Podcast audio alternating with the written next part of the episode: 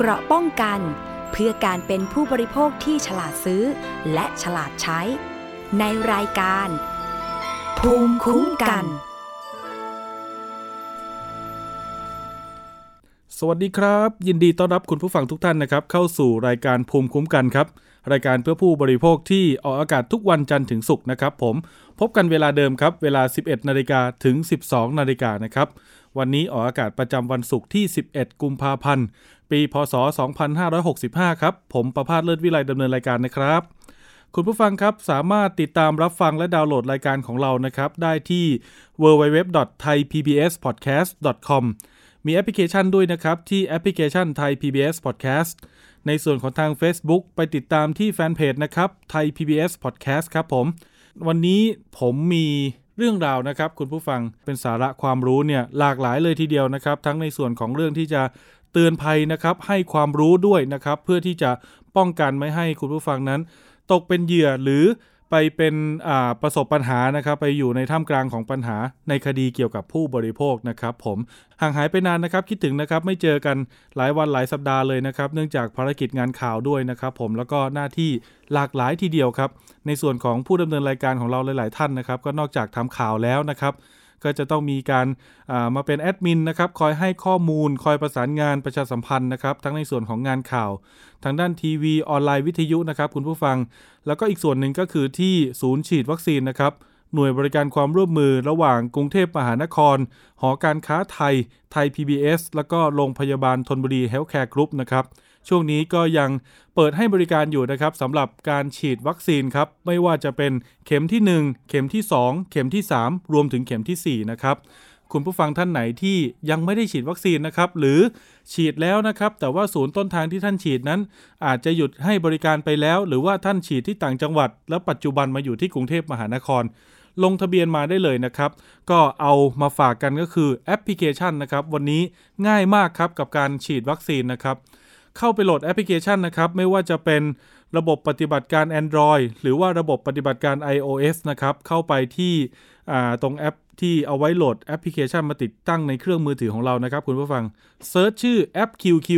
สะกดว่า QUEQ นะครับ ก็จะเป็นแอปพลิเคชันที่พัฒนาโดยเอกชนครับรองรับการให้บริการที่หลากหลายเลยทีเดียวนะครับ ไม่ว่าจะเป็นการจองคิว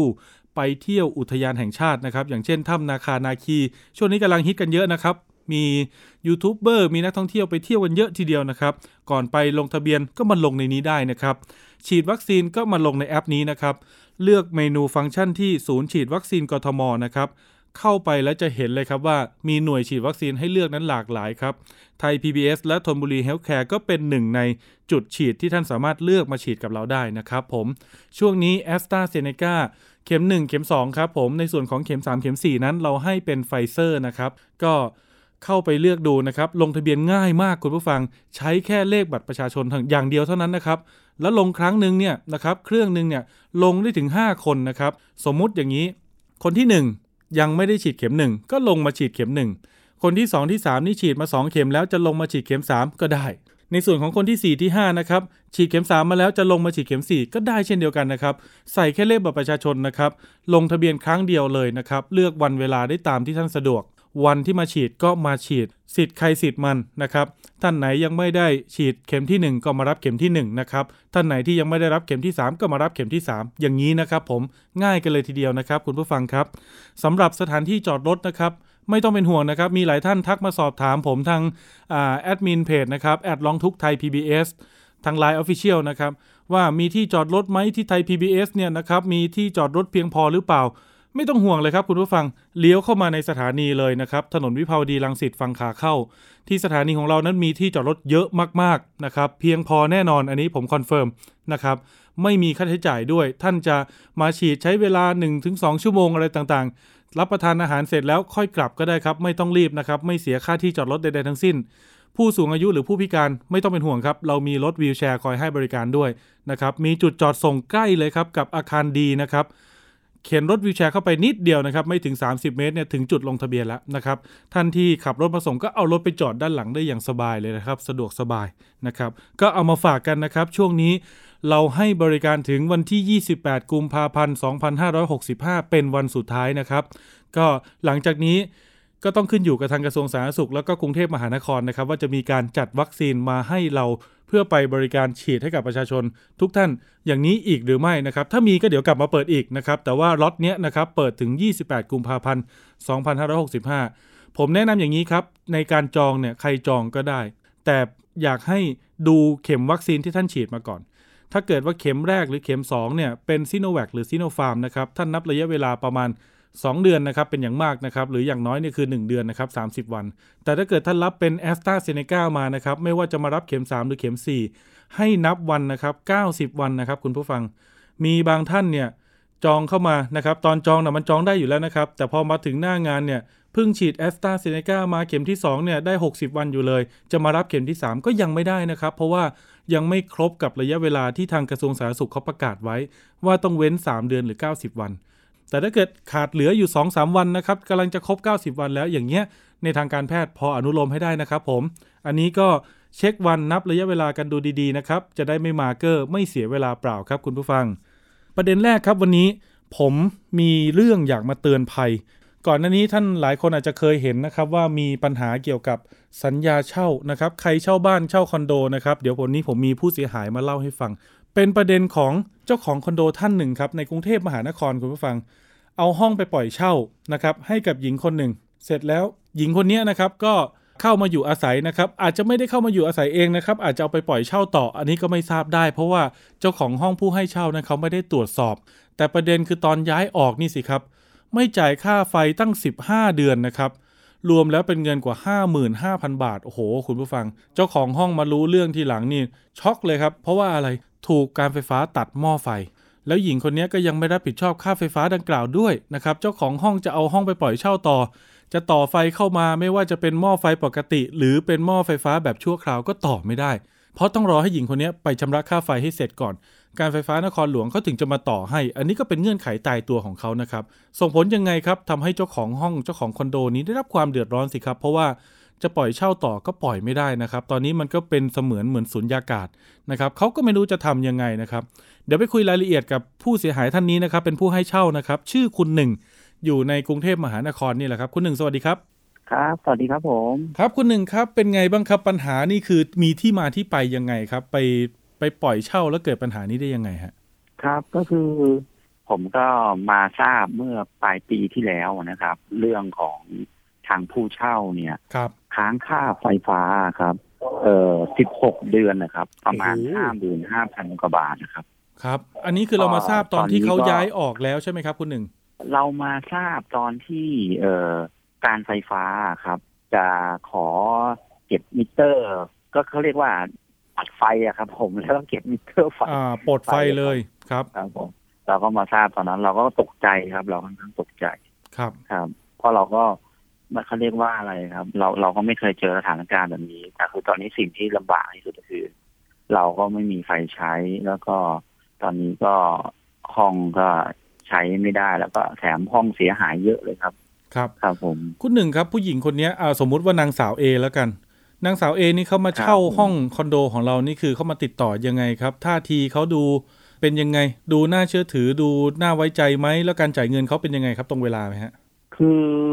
เดิมทีเลยนะครับ เออผมว่าได้รับเหมือนคล้ายๆ ผ่านทางเอเจนต์ครับอ๋อครับ ผมผ่านทางเอเจนต์อืมแล้วเอ่อแรกๆก็จ่ายจ่ายตรงดีครับ ก็เริ่ม เอ่อที่มีปัญหาก็เป็นปีๆครับที่ว่าจ่ายไม่ตรงจ่ายล่าช้า ครับ เอ่อเป็นแบบมากกว่าสิบห้าวันอะไรเงี้ยครับ ก็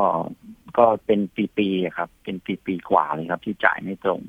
อ๋อก็คือช่วงแรกในยจ่ายครบจ่ายตรง แต่หลังๆมาก็เริ่มมีช้าบ้าง จ่ายไม่ครบบ้างอะไรอย่างนี้ใช่ไหมฮะ แล้วก็เกิดปัญหาอย่างเงี้ยใช่ครับหลายเดือนเนี่ย นับปีเลยแหละฮะ ใช่ครับ เป็นอืมปีๆเลยครับ ก็คือ เราเหมือนกับก็ให้ความเรียกว่าอะไรครับเอื้ออาทรต่อกันเนี่ยครับว่าเห็นว่าครับผู้เช่าก็เช่าเรามาแล้วก็เขาบอกว่าโอเค อันนี้คือเขาติดปัญหาโน่นนี่นั่นอะไรเงี้ย เราก็เหมือนกับว่าอะโอเค ก็เหมือนกับอ่าใช่เอ่อช่วงโควิดถ้อยทีถ้อยด้วยอาศัยอะครับ ใช่ครับเท่าทีถ้อยอาศัยแต่เราไม่คาดคิดครับว่าเขาปกปิดเรื่องค่าไฟฟ้า นานถึงสิบหกเดือนก็รวมก็น่าจะเป็นปีกว่าๆแล้วครับ ปีกว่าๆครับ มารู้เรื่องที่หลังเนี่ยถามการไฟฟ้านครหลวงไหมครับว่าเออมันยาวนานมันค้างเยอะหลายเดือนขนาดนี้ได้ยังไงเขาชี้แจงเหตุผลไหมครับ ครับ ก็ผมก็ถามครับ เพราะว่าผมค่อนข้างตกใจครับก็คือก็ได้รับข้อมูลแหละครับ ว่าเหมือนกับช่วยในเรื่องเอ่อช่วงสถานการณ์โควิดอย่างเงี้ยครับ ผมเท่าที่ผมทราบเบื้องต้นนะครับอ๋อก็คือเหมือนเหมือนเหมือนเป็นนโยบายผ่อนปลนอะไรประมาณนี้ ถึงค้างค่าไฟแต่ก็ไม่ใช่ปลดครับใช่ครับอืม ใช่ เพราะว่าครับช่วงนั้นผมคือประชาชนบางคนอาจจะติดเชื้อต้องอยู่ที่บ้าน หรืออาจจะตกงานไม่มีไรายได้อะไรอย่างนี้ก็คือค้างไว้ก่อนได้ แต่การไฟฟ้าก็จะไม่ตัดให้ครับผมอืครับผมมมันก็เลยกลายเป็นส่วนหนึ่งก็คือมันเกิดประโยชน์ต่อคนที่เขาจำเป็นจริงๆ ใช่ไหมคุณหนึ่ง แต่ว่าอันนี้คือมันอีกด้านหนึ่งคือมันก่อให้เกิดปัญหาคือการค้างค่าใช้จ่ายที่เยอะมากๆเลย ใช่ครับ แล้วก็มีผลกระทบเยอะมากเลยครับ คือครับตอนนี้เราเหมือนกับหาทางออก เออลำบากมากเลยครับคืออมเออเราก็อยากขอความอนุเคราะห์นั่นแหละครับครับคือเราก็อยากได้ไฟฟ้ามาใช้แต่คือตอนนี้คือทำพอทำอะไรไม่ได้เราก็ลำบากเลยครับ ตอนนี้ลำบาก อธิบายให้คุณผู้ฟังฟังงี้นะครับอ่าเราได้ดูรายละเอียดข้อเท็จจริงจากข้อมูลที่คนหนึ่งแจ้งเข้ามานะครับอ่าชื่อมิเตอร์ไฟฟ้าครับเนี่ยชื่อผู้ขอใช้เนี่ยคือเป็นชื่อของคนหนึ่ง เจ้าของคอนโด อันเนี้ย เป็นชื่อของเขาอยู่แล้วนะครับ แต่อาพอมันเกิดปัญหาค้างค่าเช่าเยอะๆแบบนี้ แล้วผู้เช่าก็ย้ายออกไปนะครับ คุณผู้ฟังการไฟฟ้าเนี่ยเขาให้นางสาว A นะครับซึ่งเป็นผู้ใช้อ่าไฟฟ้าตัวจริงเนี่ยนะครับแต่ไม่ได้มีชื่อเป็นเจ้าของหม้อแปลงนะมาทำสัญญารับสภาพหนี้ถูกต้องไหมครับคุณหนึ่งถูกต้องครับถูกต้องครับ อืม แต่ปัญหาคือในระหว่างที่นางสาวเอยังไม่จ่ายค่าไฟจนครบหมดทั้งห้าหมื่นห้าเนี่ยอ่าคุณหนึ่งก็จะยังขอต่อไฟกลับมาไม่ได้ หรือจะขอใช้ไฟชั่วคราวก็ไม่ได้ ใช่ครับ อืม แล้วอย่างนี้ทำยังไงครับ คอนโดก็คือต้องปล่อยทิ้งไว้เลย ปล่อยเช่าต่อก็ยังไม่ได้ เพราะไม่มีไฟฟ้าใช่ไหมฮะ ใช่ครับ ใช่ครับ ตอนนี้ก็ถึงเรียนว่าค่อนข้างที่จะลำบากมากเลยคือ ไฟก็ห้องก็เสียหายใช่ไหมครับ จะทำความสะอาดห้องนี้ห้องเหม็นไปหมดเลยครับ เพราะว่าตู้เย็นก็พังแล้วก็ เขาเอาสัตว์เลี้ยงเข้ามาเลี้ยงด้วยอะไรอย่างนี้ยครับโอ้ก็ครัมีบกลิ่นเหม็นห้องพัง แล้วก็จะเอาแม่บ้านมาทำความสะอาด ก็ไม่ได้นี่มีไฟฟ้าครับยังต่อเข้าไปไม่ได้ จนกว่า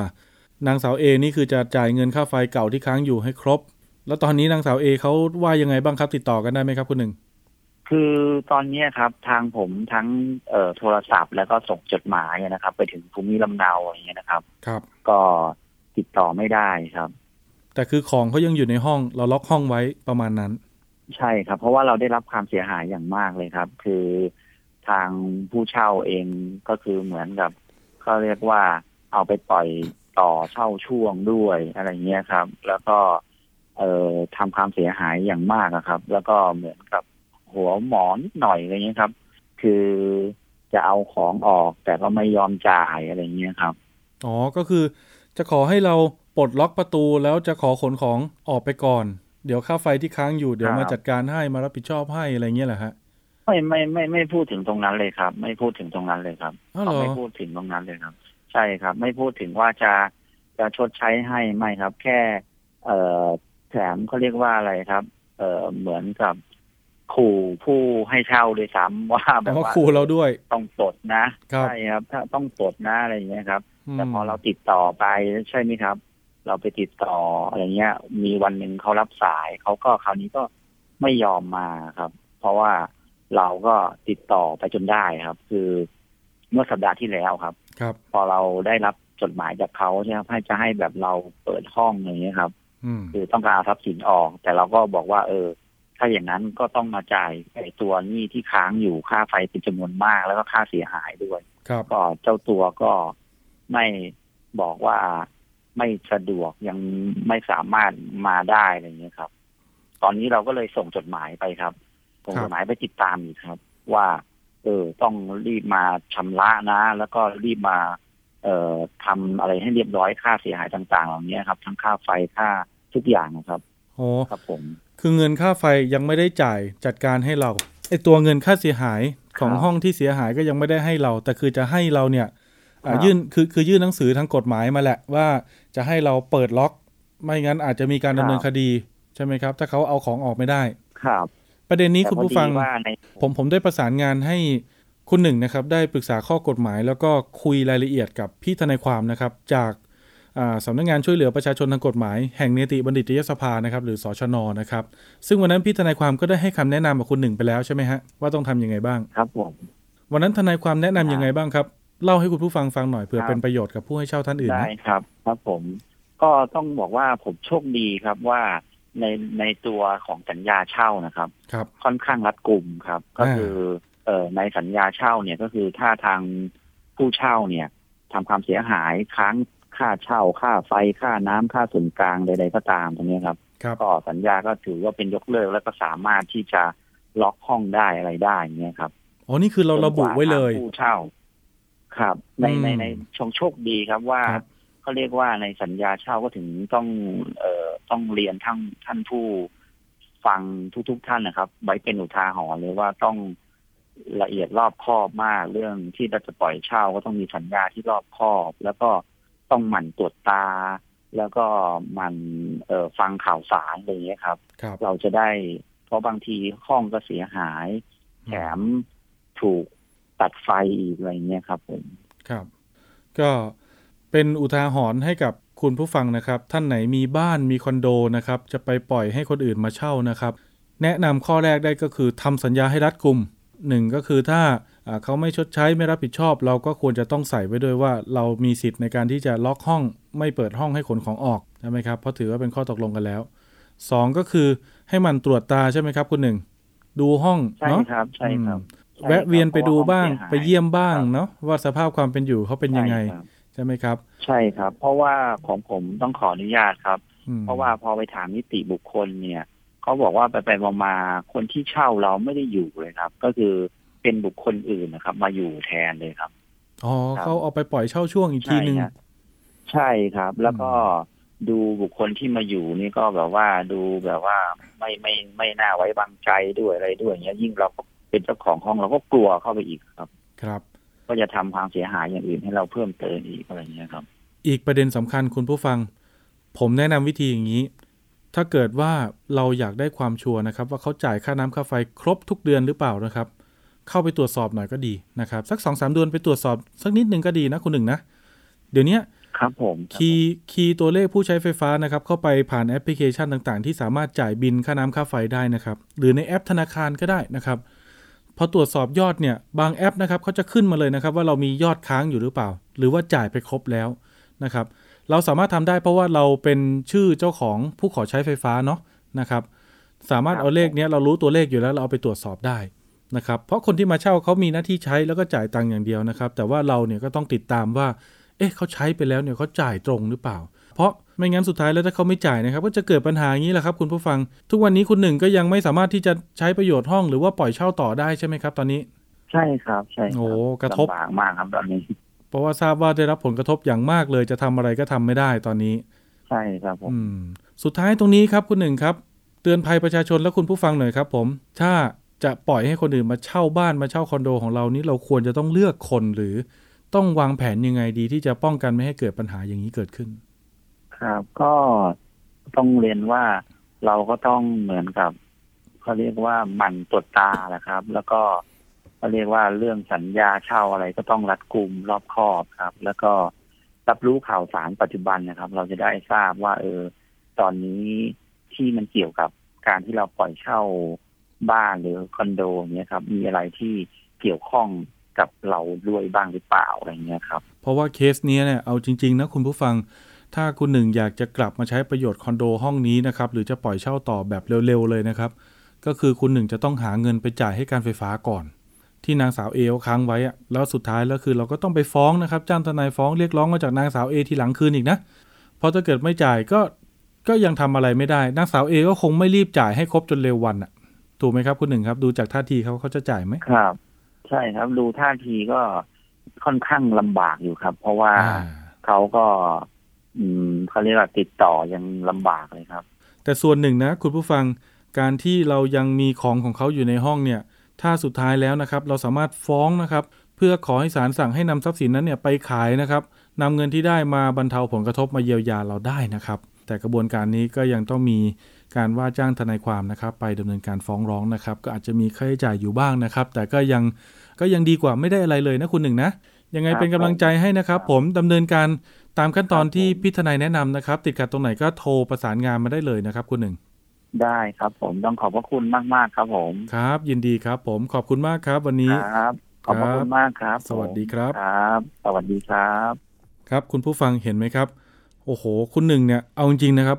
ก็เพิ่งจะสูญเสียงานที่ตัวเองทำอยู่เมื่อต้นปีที่ผ่านมาเพราะโควิดนะครับ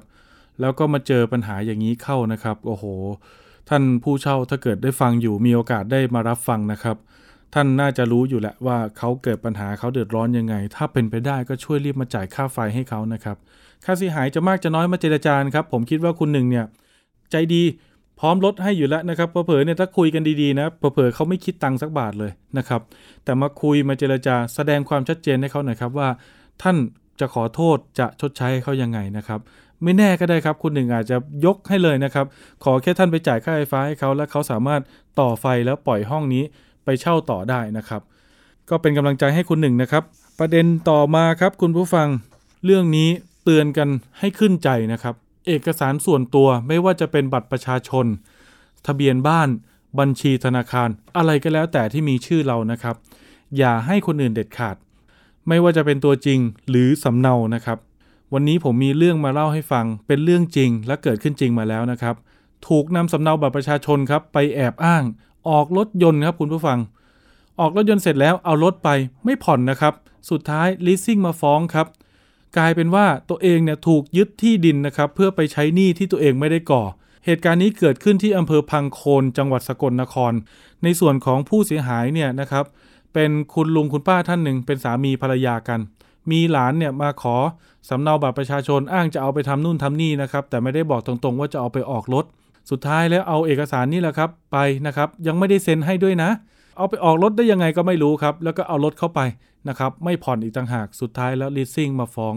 นะครับก็ฟ้องคุณลุงคุณป้านี้ด้วยนะครับ คุณลุงคุณป้าถูกยึดที่ไปกว่า 10 ไร่ครับ เดี๋ยวไปคุยกับลูกสาวนะครับ ชื่อคุณปรางครับ คุณปรางสวัสดีครับ สวัสดีค่ะ คุณปรางครับ เล่าให้ฟังหน่อยค่ะได้ไหมครับว่ารายละเอียดของการที่เขาเอาเอกสารไปนี่คือเขามาบอกยังไงครับ คนที่มาเอาเอกสารนี่เป็นใครฮะ คือคนที่มาเอาเอกสารนี่คือเป็นหลานชายห่างๆนะคะ พี่ไม่ได้ใกล้ชิดกันเท่าไหร่นะคะ หลานชายของพ่อแม่เราก็คือวันที่ใช่ก็ต้องใช่ค่ะพี่ก็ก็ต้องมีศักดิ์เป็นลูกพี่ลูกน้องกับคุณปรางเนาะใช่ค่ะพี่อ่าเขาเขาว่าไงครับเขามาขออะไรไปบ้าง ก็ตอนแรกเขาเข้ามานะคะเขามาทุกวันทุกวันค่ะพี่แต่ว่า ก็คือวันวันที่เขามาเอานี่ก็คือเขามาขอแค่สำเนาบัตรประชาชนใบเดียวค่ะพี่ โดยที่แม่ไม่ได้เซ็นอะไรนะคะ เฉพาะของคุณแม่คนเดียวไหมครับ หรือว่าของพ่อด้วย ใช่ เฉพาะของคุณแม่ค่ะแล้วที่เขาไม่ได้บอกว่าเขาจะไปออกรถหรือว่าจะเอาไปทำอะไร แต่ว่าในความที่แบบพ่อกับแม่ไม่รู้ไม่มีความรู้ด้วย ก็เลยเอาให้ ใช่ค่ะ ไม่อย่างน้อยก็ต้องบอกสิเออขอไปเอ่อไปลงทะเบียนรับเงินผู้สูงอายุไป ค้ำประกันอะไรเงี้ยมีไหมครับ หรือว่าอยู่ดีๆ ก็ขอไม่สำเนาบัตรเฉยๆแล้วเราก็ให้เข้าไปเลย คือความหมายก็คือแกแกทำธุรกิจ อันนี้คือคือหลานชายเนี่ยคือเขาทำธุรกิจขายเขาเรียกอะไรขายยาพวกเกี่ยวกับมะเร็งนะคะพี่อ่าครับแล้วทีนี้เขาก็บอกว่าเขาจะเอาเราเนี่ยไปลงทุนนู่นนี่นั่น ขอเอกสารเราอะไรประมาณนี้นะคะอ๋อก็คือแม่เหก็มือนเลยเอาให้ใช้ชื่อเราหน่อยอะไรอย่างนี้ อืม ใช่ใช่ค่ะ ประมาณนี้ที่มาเอาแม่ก็เลยเอาให้ในนานควมหรือยังที่แครับ เรารู้ไม่ถึงการคะนานหรือยังครับ เหตุการณ์นี้ เหตุการณ์นี้มันตั้งแต่ปีสองพันห้าร้อยห้าสิบแปดอะพี่ถ้าถ้านับได้ก็ประมาณเจ็ดปีมาแล้ว โอ้โหครับผม ใช่ค่ะใช่แล้วค่ะเป็นไงครับ พอให้เข้าไปแล้วมันยังไงครับ มันก็เงียบหายไปเลยใช่เงียบหายประมาณปีหนึ่งมีเอกสารทางบริษัทลิสซิ่งเขาส่งมาบอกว่าครับเอ่อชื่อแม่หนูเนี่ย นางจินดารัตน์พรหมนี้เป็นคนค้ำประกันออกรถ ก็คือว่า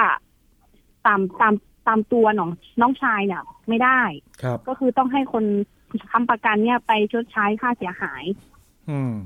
แล้วทีนี้แม่ก็เลยไปแจ้งความครับที่สถานีตำรวจทางโคนครับเขาก็บันทึกความไว้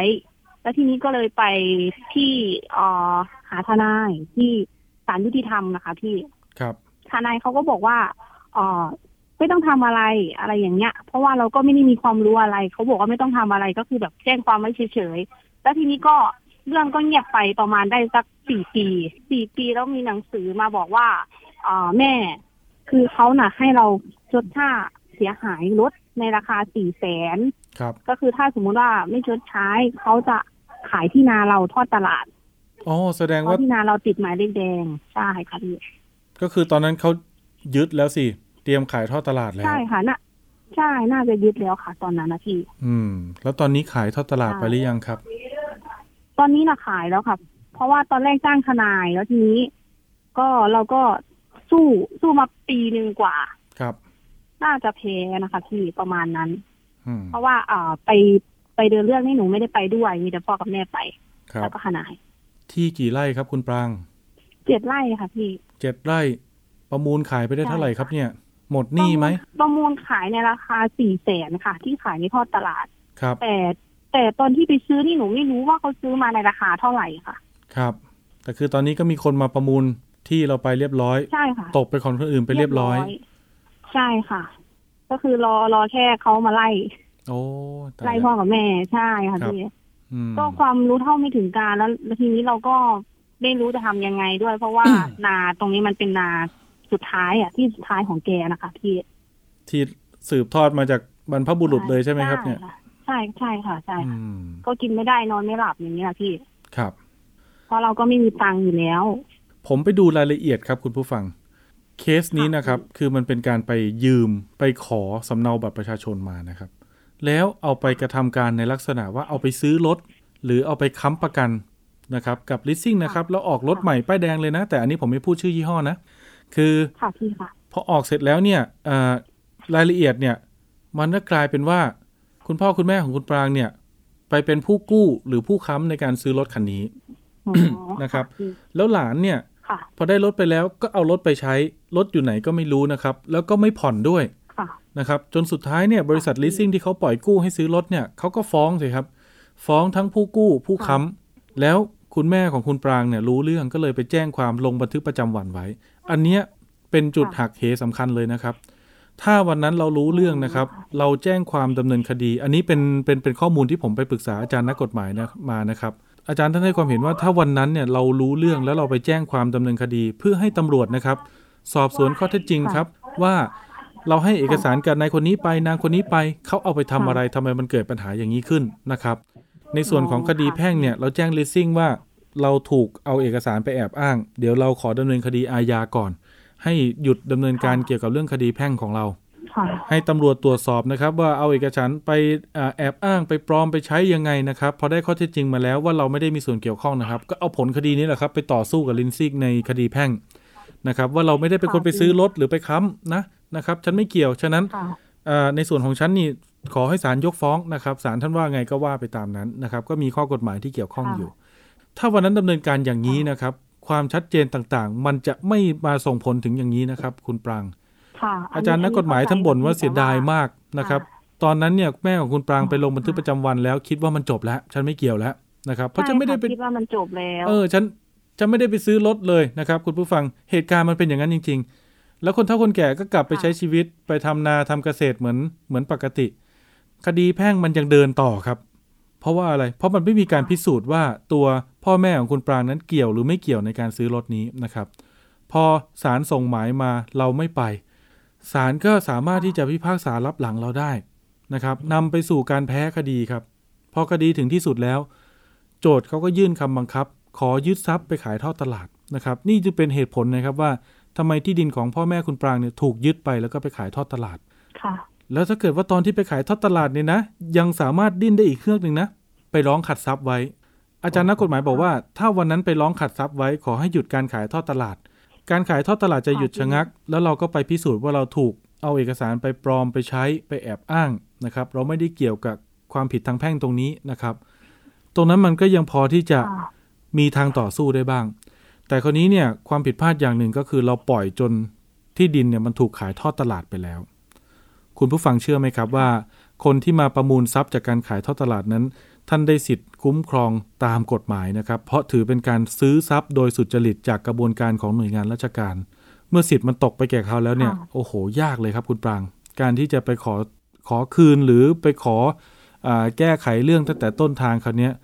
จะยุ่งยากและและแทบไม่มีโอกาสเลย ผมสอบถามนิดนึงไปขอซื้อคืนเขาจะขายคืนเราเท่าไหร่ เขาบอกว่าขายคืนในราคาหนึ่งล้านสนั่อนงนะหมื่นค่ะ ประมาณนี้ใช่เห็นไหมค่ะคุณผู้ฟัง จากหนี้แค่ไม่กี่หมื่นนะครับ แล้วก็มีหนี้ค่ารถอีกประมาณ2 0 0แสนมากสุดไม่เกิน4 0 0แสน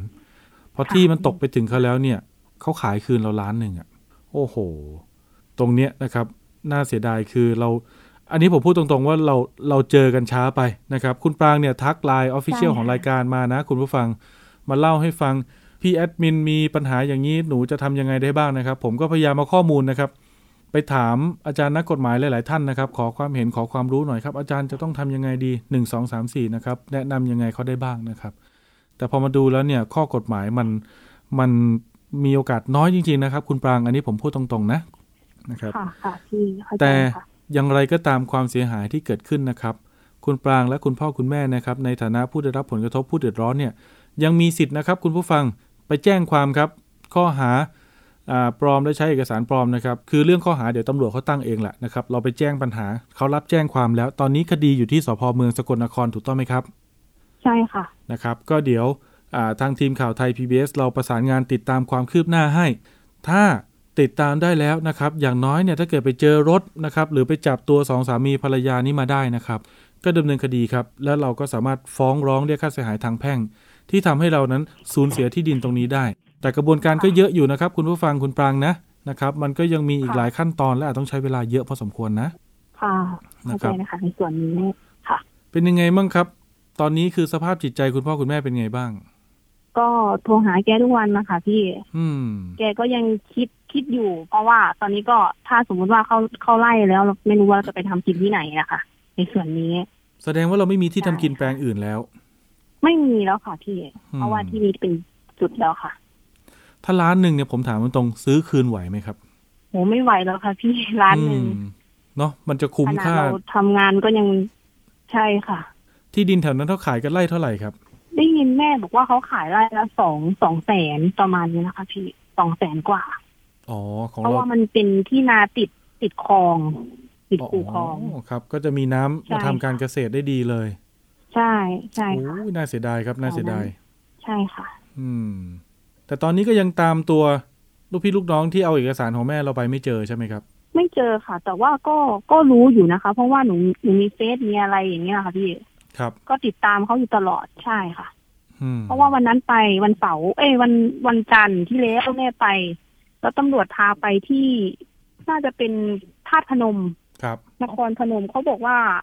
คนที่นั่นเขาบอกว่ามาขายของอยู่ แต่ว่าวันนี้นะเขาจะมาขายเสาร์อาทิตย์จันทร์ถึงศุกร์เนี่ยเขาไม่มาเขาบอกเงี้ยก็เป็นความลำบากที่เราจะต้องเดินทางเสียเงินเสียทองเสียเวลาไปติดตามอีก ค่ะเอ้าแล้วไม่ไม่เจอไม่ต้องในงานรวมญาติหรือว่างานประบุญประเพณีอะไรอย่างนี้เขาไม่มาเลยเหรอครับ ไม่ไม่ก็คือเขาไม่มาเลยค่ะพี่เหรอ ติดต่อได้ไหมครับใช่มีบงค่ะมีเบอร์อะไรไหมติดต่อไม่ได้ ก็คือไม่มาเลย ไม่เห็นเลย เพราะว่า ไปตามตัวที่บ้านก็ไม่เจอ แม่ก็บอกว่าไม่มาสักทีใช่ค่ะ แล้วญาติญาติๆที่บ้านเขาล่ะครับ ว่าไงบ้าง ใช่ค่ะให้ให้ไปให้ความไปร่วมมือกับเราไหมไปก็ให้ความร่วมมือค่ะ ก็บอกว่าถ้าสมมติว่ามา มาอืมบ้านเนี่ย ก็คือมให้โทรหาหน่อยนะ แม่บอกงี้ค่ะครับแต่ก็ไม่เห็นมาสักทีไม่เห็นโทรมาเลย ติดต่อมาเลย อืม เนี่ยนะครับใช่ค่ะคุณผู้ฟังสำเนาบัตรประชาชนแผ่นเดียวนะครับทำให้ทั้งครอบครัวนี้เดือดร้อนได้มากขนาดนี้นะครับ สูญเสียที่ดิน แล้วถ้าเกิดว่าถูกขับให้ออกจากที่นี่คือจะไปทำกินทำอาชีพที่ไหนต่อครับเนี่ย อันนี้แม่ก็ยังไม่ได้คิดเลยค่ะหรอ แสดงว่าพ่อแม่คุณใช่ปรางนี้ค่ะก็คือทำเกษตรอยู่ตรงนั้นอย่างเดียวเลย ใช่ อย่างเดียวค่ะพี่ โอ้โหเพราะว่าไม่ได้ทำงานที่ไหนใช่ค่ะ หลานที่เอาเอกสารไปแล้วทำให้เกิดปัญหานี้ถ้าเกิดว่าท่านท่านอยากจะแก้ไขความผิดพลาดหรือสิ่งที่ท่านทำลงไป แล้วทำให้เกิดปัญหานี้เกิดขึ้นในวันนี้ ติดต่อมาที่รายการก็ได้นะครับ หรือกลับไปที่บ้านนี่แหละครับ ติดต่อหาคุณพ่อคุณแม่คุณปรางเลยก็ได้ ท่านรออยู่นะครับ อย่างน้อยเนี่ย เอาที่ดินคืนมาไม่ได้ หาซื้อที่แปลงอื่นคืนให้ท่านก็ยังดี หรืออย่างน้อย หาเงินมาชดใช้ความเสียหายที่ทำให้ท่านเนี่ยสูญเสียที่ดินก็ยังดีนะครับ จากผิดจากการดำเนินคดีเนี่ยจากโทษหนัก เกิดวันหนึ่งเนี่ยท่านได้สำนึกผิดและเยียวยาความเสียหายแก่ครอบครัวนี้นะครับ โทษอาจจะเบาลงก็ได้นะครับ ใครจะไปรู้นะครับ ผมคิดว่าถ้าถ้าท่านได้มีโอกาสนะครับ ลองมาคุยกันมาเจราจากันนะครับ ในส่วนของท่านทีมข่าวเดี๋ยวเราเดี๋ยวเราติดตามที่สพเมืองสกลให้นะครับ คุณปรางครับ ค่ะ ขอบคุณค่ะนะครับ คุณปรางก็พยายามติดต่อคุณพ่อคุณแม่เนาะให้กำลังใจท่านนะครับ ถ้าอ่าวันหนึ่งเขาขอให้ออกจากพื้นที่ก็ยังไงก็ควรปฏิบัติตามเขานะครับ อย่าไปฝืนนะ เพราะว่าเขามีสิทธิ์แจ้งความดำเนินคดีเราได้นะค่ะค่ะนะครับ ก็ลองพูดคุยขอความเห็นใจเขาดูนะครับ แต่ อย่าไปอย่าอย่าไปคัดค้านขัดขืนเขาเพราะว่าตอนนี้สิทธิ์มันเป็นของเขาแล้วถ้าเกิดเขาให้ออกแล้วเราไม่ออกเนี่ยอาจจะโดนข้อหาบุกลุก หรือว่าข้อหาอาญาอื่น ๆได้นะครับดังนั้นให้ระมัดระวังนะครับ ผมติดปัญหาตรงไหนก็โทรมาที่รายการสถานีประชาชนก็ได้ครับไทย PBS ของเรานี่แหละครับนะครับ พร้อมที่จะให้คำแนะนำตลอดทุกเคสนะครับ ผมรวมถึงปัญหาอื่นด้วยนะครับ คุณผู้ฟัง วันนี้ขอบคุณคุณปรางนะครับ ก็เป็นกำลังใจให้นะครับ ผมเดี๋ยวมีโอกาสติดตามความคืบหน้ามาอัปเดตให้ฟังอีกทีนะครับ ค่ะขอบคุณมากค่ะ ครับ ผมขอบคุณครับ สวัสดีครับ ค่ะสวัสดีค่ะ น่าเห็นใจนะครับ คุณผู้ฟังครับครอบครัวนี้นะครับสูญเสียที่ดินทำกิน แล้วเขาจะไปทำมาหากินอะไรต่อนะครับ เดี๋ยวทีมข่าวจะช่วยประสานและหาแนวทางที่จะขับเคลื่อนคดีนะครับ แล้วหาคนกระทำผิดนะครับ มาชี้แจงมารับผิดชอบไม่ได้นะครับ ผมก็ว่าไปตามข้อที่จริงและขั้นตอนทางกฎหมาย ติดปัญหาไหนนะครับ โทรมาที่เบอร์ 02790 2111 ได้เลยนะครับ คุณผู้ฟังท่านไหนเล่นไลน์ก็แอดมาที่ร้องทุกไทย PBS นะครับ เข้าไปดูที่แฟนเพจของเราก็ได้ครับ ทักมาเลยครับได้ทุกช่องทางนะครับแอดมินสะดวกติดต่อกับเดี๋ยวตอบกลับเดี๋ยวหาแนวทางหาคำปรึกษามาให้นะครับ ผมช่วงถัดไปครับคุณผู้ฟังมีสาระความรู้นะครับในช่วงคิดก่อนเชื่อกับดรแก้วกังสดานอัมภัยครับ และคุณชนาทิพย์ไพรพงศ์วันนี้มาในตอนทำความเข้าใจเรื่องแอลกอฮอล์ฆ่าเชื้อโรค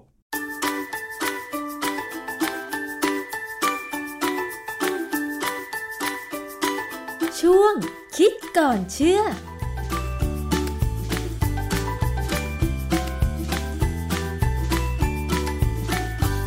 พบกันในช่วงคิดก่อนเชื่อกับ ดรแก้วกังสดานนภัยนักพิษวิทยากับดิฉันชนาทิพไพรพงษ์เช่นเคยนะคะ วันนี้เราจะมาทำความเข้าใจกับคำว่าแอลกอฮอล์ฆ่าเชื้อโรคค่ะคุณผู้ฟัง เพราะอะไรเราถึงต้องคุยเรื่องนี้กันอีกครั้งหนึ่ง ก็เพราะว่าชีวิตของเราตั้งแต่มีโควิด -19 ระบาดเนี่ยนะคะ เราก็ต้องใช้แอลกอฮอล์ในการฆ่าเชื้อโรคเป็นประจำทุกวันเลยนะคะ บางคนก็มีพกติดกระเป๋าไว้ เวลาเดินทางไปไหนมาไหน บางทีไม่มั่นใจว่าไปจับถูกเชื้อโรคหรือเปล่า ก็เอาแอลกอฮอล์มาพ่นฆ่าเชื้อที่มือนะคะ เพราะว่าบางที่นั้นก็ไม่มีน้ำสำหรับล้างมือใช่ไหมคะ ในเรื่องความจำเป็นการใช้แอลกอฮอล์เพื่อฆ่าเชื้อโรคเนี่ยค่ะ มันเป็นวิธีการที่ดีที่สุดในการทำความสะอาด เพื่อฆ่าเชื้อป้องกันโควิด -19 ไหมหรือมันมีวิธีที่ดีกว่านั้น และที่สำคัญก็คือว่าในปัจจุบันนี้ค่ะ มีผลิตภัณฑ์แอลกอฮอล์ฆ่าาเชื้อโรคจำหน่าย หลากหลาย รูปแบบ หลายยี่ห้อ หลายขนาด แล้วก็หลายราคาด้วย ดิฉันเคยเห็นนะคะ แอลกอฮอล์พ่นฆ่าเชื้อขวดเล็กๆเนี่ยค่ะ มีทั้งราคา 25 บาทและ 89 บาท ถ้าคุณผู้ฟังเจอราคาแอลกอฮอล์แบบนี้ จะเลือกแบบไหน เลือกราคาถูกเพราะประหยัดเงิน หรือว่าเลือกราคาแพง เพราะคิดว่ามันคุณภาพดี จะต้องมีหลักการในการพิจารณาเลือกแอลกอฮอล์ฆ่าเชื้อโรคอย่างไร วันนี้นะคะ ดิฉันจะสอบถามกับอาจารย์แก้วค่ะ อาจารย์คะคำว่าแอลกอฮอล์นั้นหมายถึงอะไร และการจะได้มาซึ่งแอลกอฮอล์มีวิธีการอย่างไรคะอาจารย์ คือแอลกอฮอล์เนี่ยนะฮะมันเป็นสาร ประกอบอินทรีย์ เป็นสารประกอบอินทรีย์ก็คือมาจากธรรมชาติ ถ้าเป็นอนินทรีย์นี่ก็ธรรมชาติเหมือนกันแต่ว่าไม่มีชีวิต ถ้าอินทรีย์เนี่ยก็มีชีวิต คือที่เขาบอกว่ามีชีวิต เพราะว่าเราหมักแอลกอฮอล์มาจากน้ำตาล หมักมาจากแป้ง เป็นสารอินทรีย์ กลุ่มของแอลกอฮอล์เนี่ยมีเยอะแยะ แล้วเขามีลักษณะเฉพาะของเขาทางเคมี ทั่วไปเนี่ยสำหรับชาวบ้านเนี่ยเวลาเราพูดถึงแอลกอฮอล์เนี่ยเรามักจะนึกถึงองค์ประกอบสำคัญในเหล้า ก็คือเอทิลแอลกอฮอล์หรือมีอีกชื่อหนึ่งก็คือเอทานอลทานอลเนี่ยที่เราพอมาเติมกับน้ำมันก็จะกลายเป็นเอทานอลซึ่งก็เป็นน้ำมันอีกแบบหนึ่ง เรายอมให้ใช้คำว่าแอลกอฮอล์เป็นคำแทนที่ของเอทิลแอลกอฮอล์อย่างเดียว ถ้าเป็นแอลกอฮอล์ตัวอื่น จะต้องระบุชื่อสามัญให้ถูกต้องเช่นโพรพิลแอลกอฮอล์เป็นชื่อเฉพาะ วิธีผลิตเนี่ยหลังๆเนี่ยเขาใช้วิธีทางเคมีในการสังเคราะห์ก็ได้ วิธีโบราณโบราณเนี่ยอย่างถ้าเป็นเอทานอลเนี่ยเราก็มักจะใช้การหมัก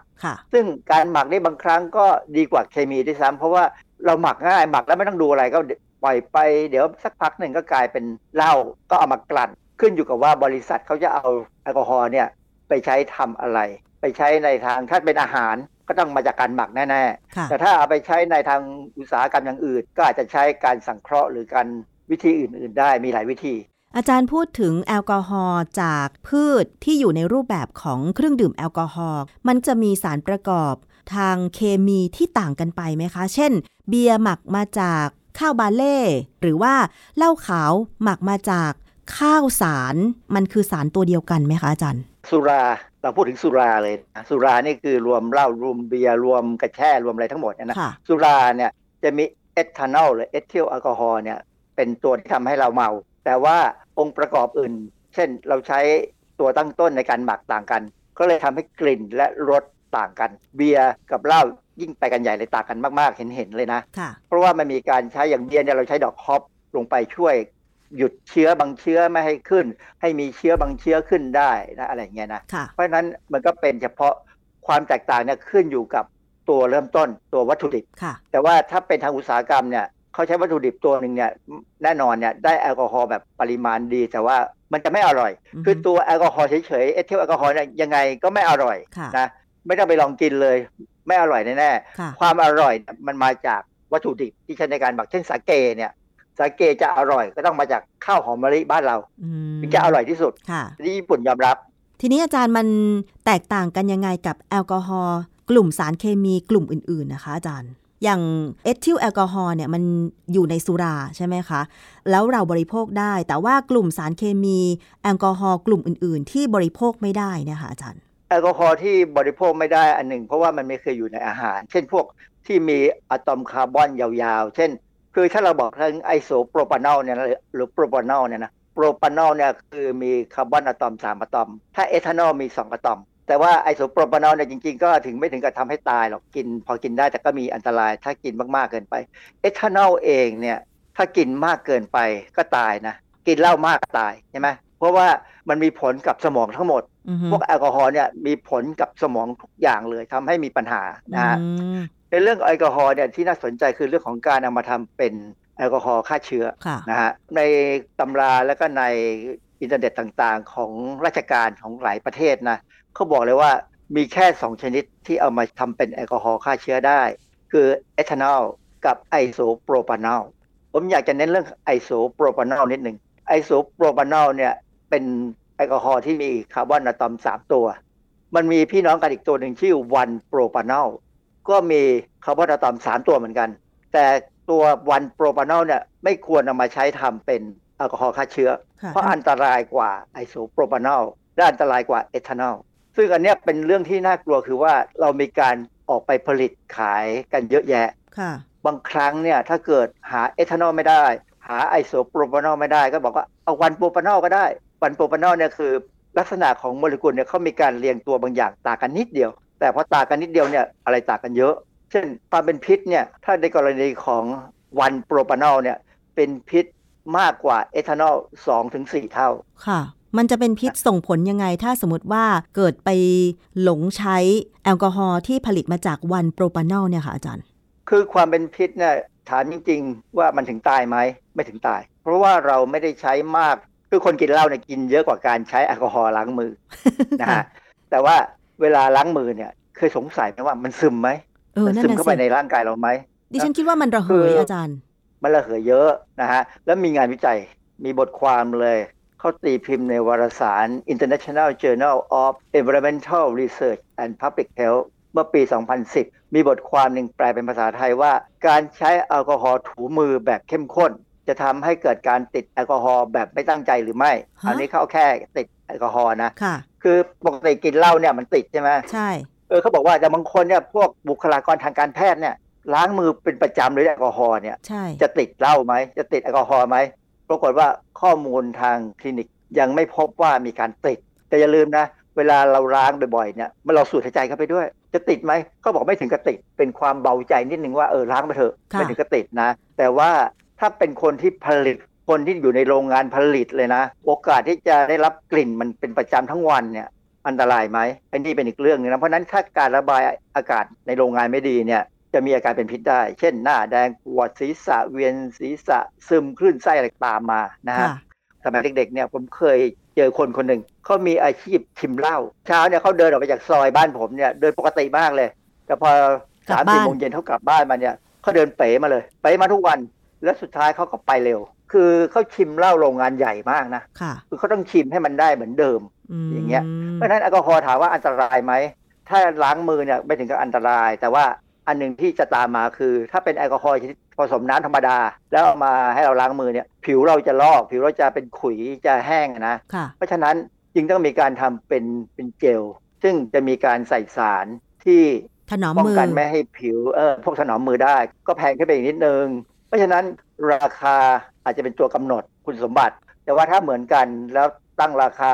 เขาอาจจะไปบวกที่แพคเกจจิ้งคือไอตัวอุปกรณ์ เช่นเดี๋ยวนี้เราจะเห็นใช่ไหมว่า มันมีชนิดที่ สเปรย์ออกมาได้ไปแล้วก็มี refill อะไรเงี้ยนะค่ะบางครั้งเนี่ยเขาก็รวมค่าอุปกรณ์พวกนี้เข้าไปและค่าใช้โฆษณาด้วย เพราะว่าอย่างที่เกริ่นไปตอนต้นนะคะอาจารย์ดิฉันเห็นทั้งราคากระปุกเล็ก ๆ 25 บาท ไม่สามารถเติม refill ได้ แต่ 89 บาทเนี่ยเติม refill ได้ แถมยังโฆษณาบอกว่าเป็น food grade อาจารย์ช่วยอธิบายหน่อยค่ะว่าแอลกอฮอล์เนี่ยค่ะมีการแบ่งเกรดยังไงคะว่าอันนี้เป็นเกรดที่ปลอดภัย อันนี้เป็นเกรดที่ไม่ปลอดภัย หรือปลอดภัยน้อยหน่อยอะไรอย่างเงี้ยค่ะอาจารย์ คือความจริงเนี่ยแอลกอฮอล์หนึ่งขวดเนี่ย เราสามารถจะติดฉลากเป็นฟู้ดเกรด เป็นเกรดที่ใช้ทำยา หรือเกรดที่จะใช้ในโรงงานอุตสาหกรรม หรือเกรดต่ำๆได้ทำไมขึ้นอยู่คะกับว่าการขึ้นอยู่กับการวิเคราะห์ วิเคราะห์ว่าแอลกอฮอล์นั้นมีองค์ประกอบที่ปนเปื้อนเข้ามามากหรือน้อยค่ะและเป็นอะไรบ้างค่ะคือถ้าวิเคราะห์มาก ค่าวิเคราะห์ก็แพง ค่าใบ certificate ก็แพง ก็จะต้องตั้งเป็นอ่าสมมติเราวิเคราะห์แล้วปรากฏว่าไม่มีอะไรที่เป็นอันตราย ก็บอกว่าเป็น food grade ได้เนี่ย ค่าใบ certificate จะเป็นตัวบอกว่าขึ้นทะเบียนได้ไหมอืมส่วนถ้าเป็นการผลิตแอลกอฮอล์ขึ้นมาธรรมดา แล้วไม่วิเคราะห์เลย เรายอมรับให้มันเกรดต่ำๆคือมันก็ต้นทุนก็ต่ำลง เพราะฉะนั้นเนี่ยอ๋อความเป็นอันตรายเนี่ยขึ้นอยู่กับว่าวิเคราะห์ดีหรือไม่ดี อย่างเวลาเราทำทำงานวิจัยในห้องปฏิบัติการเนี่ย เวลาไปซื้อหรือว่าซื้อแอลกอฮอล์มาสำหรับใช้วิจัยเนี่ยนะฮะ เราบอกว่าใช้เป็น HPLC เกรด ราคาจะแพงมากเลยแต่ถามว่าจริง ๆ แล้วมันต่างจากเกรดที่ใช้สำหรับล้างมือไหม ความจริงแทบจะไม่ต่างก็มี เพราะว่ามันอยู่ที่การวิเคราะห์ว่าวิเคราะห์แล้วมีสารอะไรอยู่ในตัวแอลกอฮอล์นั้นไหม ที่เอาไปใช้ในงานกับเครื่องมือสูงสูงๆได้อ๋อนะเพราะว่าเครื่องมือสูงๆเนี่ย ถ้าใช้ชนิดที่วิเคราะห์แล้วเจอมีองค์ประกอบที่เป็นปนเปื้อนเยอะมากเนี่ย ใช้ไม่ได้เลยค่ะ อาจารย์นะแล้วการผลิตแอลกอฮอล์ฆ่าเชื้อโรคเนี่ยค่ะ มีโอกาสที่จะเกิดการปนเปื้อนอะไรได้บ้างที่ทำให้ประสิทธิภาพของแอลกอฮอล์ฆ่าเชื้อไม่ดีพอ หรือว่าประสิทธิภาพเปลี่ยนไป หรือเป็นอันตรายกับผู้ใช้เนี่ยค่ะ คือถ้าเป็นการผลิตทางเคมีธรรมดานะ มันก็สามารถจะเปลี่ยนสารบางตัวมาเป็นแอลกอฮอล์ได้มาเป็นเอทานอลได้เนี่ยนะการควบคุมเนี่ยสำคัญมาก ถ้าเป็นโรงงานที่ดีจะควบคุมดีก็จะได้เป็นแอลกอฮอล์และเอทานอลเนี่ยค่อนข้างจะบริสุทธิ์ค่ะนะ แต่ว่าถ้าเป็นโรงงานเล็กๆเขาอาจจะคุมไม่ดี ก็อาจจะเกิดอย่างงู้นอย่างนี้ คือมันอาจจะเกิดเป็นเขาเรียกว่า by product เนี่ยเยอะ ซึ่งอันเนี้ยบางตัวก็อาจจะเป็นอันตรายเป็นปัญหาได้ แต่ว่าโชคดีอย่างแอลกอฮอล์นี่ไม่ละลายโลหะ ดังนั้นเรื่องโลหะหนักไม่มีค่ะ แต่ว่าถ้าเป็นสารเคมีอื่นๆเนี่ยที่เรากลัวอย่างเช่นสีเนี่ยเรามักจะกลัวเรื่องโลหะหนักที่ปนเปื้อนมาถ้าเป็นโรงงานที่ผลิตไม่ดี อาจารย์แล้วแอลกอฮอล์ตอนเนี้ยที่มีขายอะมันผสมน้ำหอมด้วย มันควรผสมไหมอาจารย์ จริง ๆ มันเป็นเรื่องไร้ไร้สาระมากที่ผสมน้ำหอม มันไม่ได้ช่วยอะไร แล้วบางทีอาจจะเป็นน้ำเหม็นก็ได้ คือผสมไปแล้ว คือน้ำหอมอะถ้าใช้เป็นน้ำหอมเฉยๆอาจจะหอม แต่พอไปเจอแอลกอฮอล์หรือไปเจอองค์ประกอบบางอย่างในแอลกอฮอล์อาจจะเปลี่ยนไปเป็นน้ำเหม็น ผมเคยได้เหมือนกัน แล้วผมก็มีความรู้สึกว่ากลิ่นมันไม่น่าใช้ แต่บางครั้งเขาอาจจะต้องใช้เพราะว่า isopropanol เนี่ยกลิ่นมันไม่ค่อยดี กลิ่นมันค่อนข้างจะโรงพยาบาลไปหน่อย อาจจะต้องมีการพยายามดับกลิ่นค่ะแต่ดับกลิ่นแล้วบางคนอาจจะไม่ชอบ แล้วอย่างผมเนี่ยผมไม่ชอบเลยผมชอบกลิ่นธรรมชาติมากๆเลยว่า ถ้ามันจะมีกลิ่น isopropanol ก็เอาช่างหัวมันเถอะเราก็เช็ดไปแล้วเดี๋ยวแป๊บหนึ่งกลิ่นก็หายไปเองแหละค่ะกลิ่นนั้นระเหยได้ สารที่ทำให้เรารู้ว่ามีกลิ่นอะไรเนี่ยจะระเหยทั้งนั้น เพราะฉะนั้นมันจะไม่อยู่กับผิวเราหรอกค่ะ อาจารย์แล้วเปอร์เซ็นต์ของแอลกอฮอล์ที่สามารถฆ่าเชื้อโรคมีประสิทธิภาพที่สุดควรเป็นกี่เปอร์เซ็นต์คะเพราะว่าตอนนี้มันมีแอลกอฮอล์75เปอร์เซ็นต์70เปอร์เซ็นต์ออกมาขายอย่างเงี้ยค่ะอาจารย์ ช่วงที่จะใช้ได้เนี่ยถ้าจำไม่ผิดเนี่ยประมาณ 60 ขึ้นไปถึงประมาณ 80 นะแต่ตัวที่ดีคือประมาณ 70%เนี่ยดี อินเทอร์เน็ตมีบางคนเขาก็ถามว่า คำว่าเปอร์เซ็นต์เนี่ยเป็นเปอร์เซ็นต์น้ำหนักต่อน้ำหนัก หรือเปอร์เซ็นต์น้ำหนักต่อปริมาตร ซึ่งจริง ๆ แล้วมันไม่ต่างกันเท่าไหร่ เพราะว่าอะไรปัญหาคืออย่างนี้เวลาเราเอาแอลกอฮอล์ที่เราซื้อมาเพื่อจะมาจางเพื่อให้ได้ความเข้มข้นที่ฆ่าเชื้อได้ดีเนี่ยนะเรามักใช้เปอร์เซ็นต์แอลกอฮอล์95%ค่ะหมายความว่าในแอลกอฮอล์ที่เราได้มันเนี่ยมีน้ำอยู่ 5%และมีแอลกอฮอล์อยู่ 95%ค่ะถามว่าทำไมถึงไม่ใช่ 100%นั่นน่ะสิร้อยเปอร์เซ็นต์นี่แพงมาก ใช้ไม่ได้เลย เอามาใช้ไม่ได้เลยแพงมากๆ เนื่องจากแอลกอฮอล์เนี่ยเป็นสารที่มีความสามารถในการดูดน้ำในอากาศลงไป ดังนั้นเนี่ยถ้าเราเอาร้อยเปอร์เซ็นต์มาเปิดทิ้งไว้แป๊บเดียวเนี่ยจะกลายเป็น95%เพราะมันดูดความชื้นจากอากาศลงไปอ๋อนะเพราะฉะนั้นพอใช้95%เนี่ยถูกกว่าไม่มีอือฮึปัญหา ก็เพราะฉะนั้นเนี่ยถ้าเขาเขียนว่า70%ใช้ได้ 75%ก็ใช้ได้ 80%เริ่มไม่ดีเลยนะ ถ้ามีเปอร์เซ็นต์แอลกอฮอล์สูงเกินไปเนี่ยบางทีการฆ่าเชื้ออาจจะไม่ถึง 100%มันมีปัญหาว่าเปอร์เซ็นต์แอลกอฮอล์สูงๆเนี่ยมันไปทำให้เปลือกของไวรัส หรือเปลือกของแบคทีเรียเนี่ยมันเปลี่ยนสภาพไม่ถึงกับตาย แต่ว่าอยู่เฉยๆขอให้ใช้ประมาณ 65ถึง75 ผมว่าน่าจะพอใช้ได้ไม่มีปัญหาอะไรค่ะแต่ประเด็นคือตัวเลขที่เขาระบุไว้บนผลิตภัณฑ์อะบนฉลากมันตรงใช่ตามหรือเปล่นั้นไหมใช่ไหมคะนั่นน่ะสิ มันตรงอย่างนั้นไหมมันใครจะมารับรอง เพราะว่าแอลกอฮอล์นี่ถ้าจำไม่ผิดอยู่ในเอ่อลักษณะของเครื่องสำอางค่ะใช่ ซึ่งการควบคุมเนี่ยเป็นการจดแจ้ง ก็คือไม่ต้อได้งขึ้นทะเบียน ส่งจดแจ้งไปที่ออย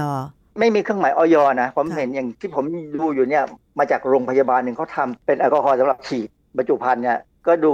จับดีนะ75%แอลกอฮอล์มีตัวเลขจดแจ้งนะ ไม่มีเครื่องหมายออยเหมือนในอาหาร เข้าใจว่าเขาคิดว่าเครื่องสำอางเนี่ยมันไม่ได้กินเข้าไปในร่างกายนะมันแค่ใช้กับผิวนะค่ะซึ่งความจริงผิวเรานี่บางอย่างเนี่ยก็ซึมได้เหมือนกันนะค่ะ มีข่าวอยู่ข่าวหนึ่งที่ว่ามีผู้หญิง ฉีดพ่นแอลกอฮอล์ก่อนเข้าบ้าน ซึ่งมีผู้สูงอายุ กลัวว่าเชื้อโรคจะเข้าไปติดผู้สูงอายุ แล้วหลังจากที่เธอพ่นแอลกอฮอล์บริเวณลำตัวเสื้อผ้าของเธอ แล้วเดินเข้าบ้านไปจุดยากันยุง แล้วทำให้ไฟติด อาจารย์ช่วยเตือนหน่อยมันอันตรายขนาดนั้นเลยใช่ไหมคะอาจารย์ คือมีคนหลายคนเนี่ยแม้กระทั่งบริเวณที่เขามีการฉีดวัคซีนกันเยอะๆนะค่ะพอเขาเข้าไปที่ฉีดวัคซีนแล้วปั๊บเนี่ยก่อนขึ้นรถเนี่ยผัวฉีดให้เมียเมียฉีดให้ผัวอ่าถ้าทำอย่างนี้เนี่ยนะแนะนำถ้าชอบอย่างนี้ก็ไปยืนให้พัดลมเป่าอ๋อก็คือให้มันระพัดเหลยมไปจะเออ มันจะระเหยไปก็ฆ่าเชื้อไปเลยนะฮะค่ะแล้วเราก็ขึ้นรถไป แต่ว่าถ้าตัวเปียกๆเข้าบ้านเนี่ยแล้วไป ใช้อะไรกันที่เป็นไฟ ผมกังวลด้วยซ้ำแม้กระทั่งการกดสวิตช์ไฟบางอย่างเนี่ยมันมี spark ไฟออกมามีเขาเรียกว่ามีมีสะเก็ดไฟออกมาได้เห็นๆนะนะค่ะอันนั้นอันตราย เอ่อวิธีที่ของ CDC ของอเมริกาเขาแนะนำคือการฆ่าเชื้อดีที่สุดคือกลับถึงบ้านอาบน้ำเลยฟอกสบู่ค่ะ นั่นดีที่สุดนะการใช้แอลกอฮอล์เช็ดมือเช็ดตามร่างกายเนี่ยเป็นที่สองค่ะ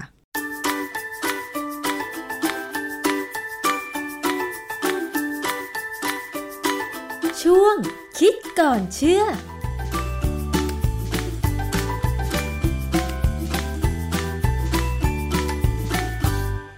รับทั้งหมดนี้ก็เป็นเนื้อหาสาระความรู้นะครับที่อยากเอามาฝากคุณผู้ฟังครับให้ได้รับรู้รับทราบนะครับ จำได้ไม่หมดไม่เป็นไรครับ ขอให้เข้าใจในบางส่วนก็ยังดีครับ เป็นประโยชน์ในการที่จะป้องกันภัย ไม่หลงเชื่อตกเป็นเหยื่อมิจฉาชีพในอนาคตนะครับ วันนี้เวลาของรายการหมดลงแล้ว ผมประพาสเลิศวิไลลาไปก่อนครับ ขอบพระคุณทุกท่านที่ติดตาม สวัสดีครับ ติดตามรายการได้ที่ www.thaipbspodcast.com แอปพลิเคชัน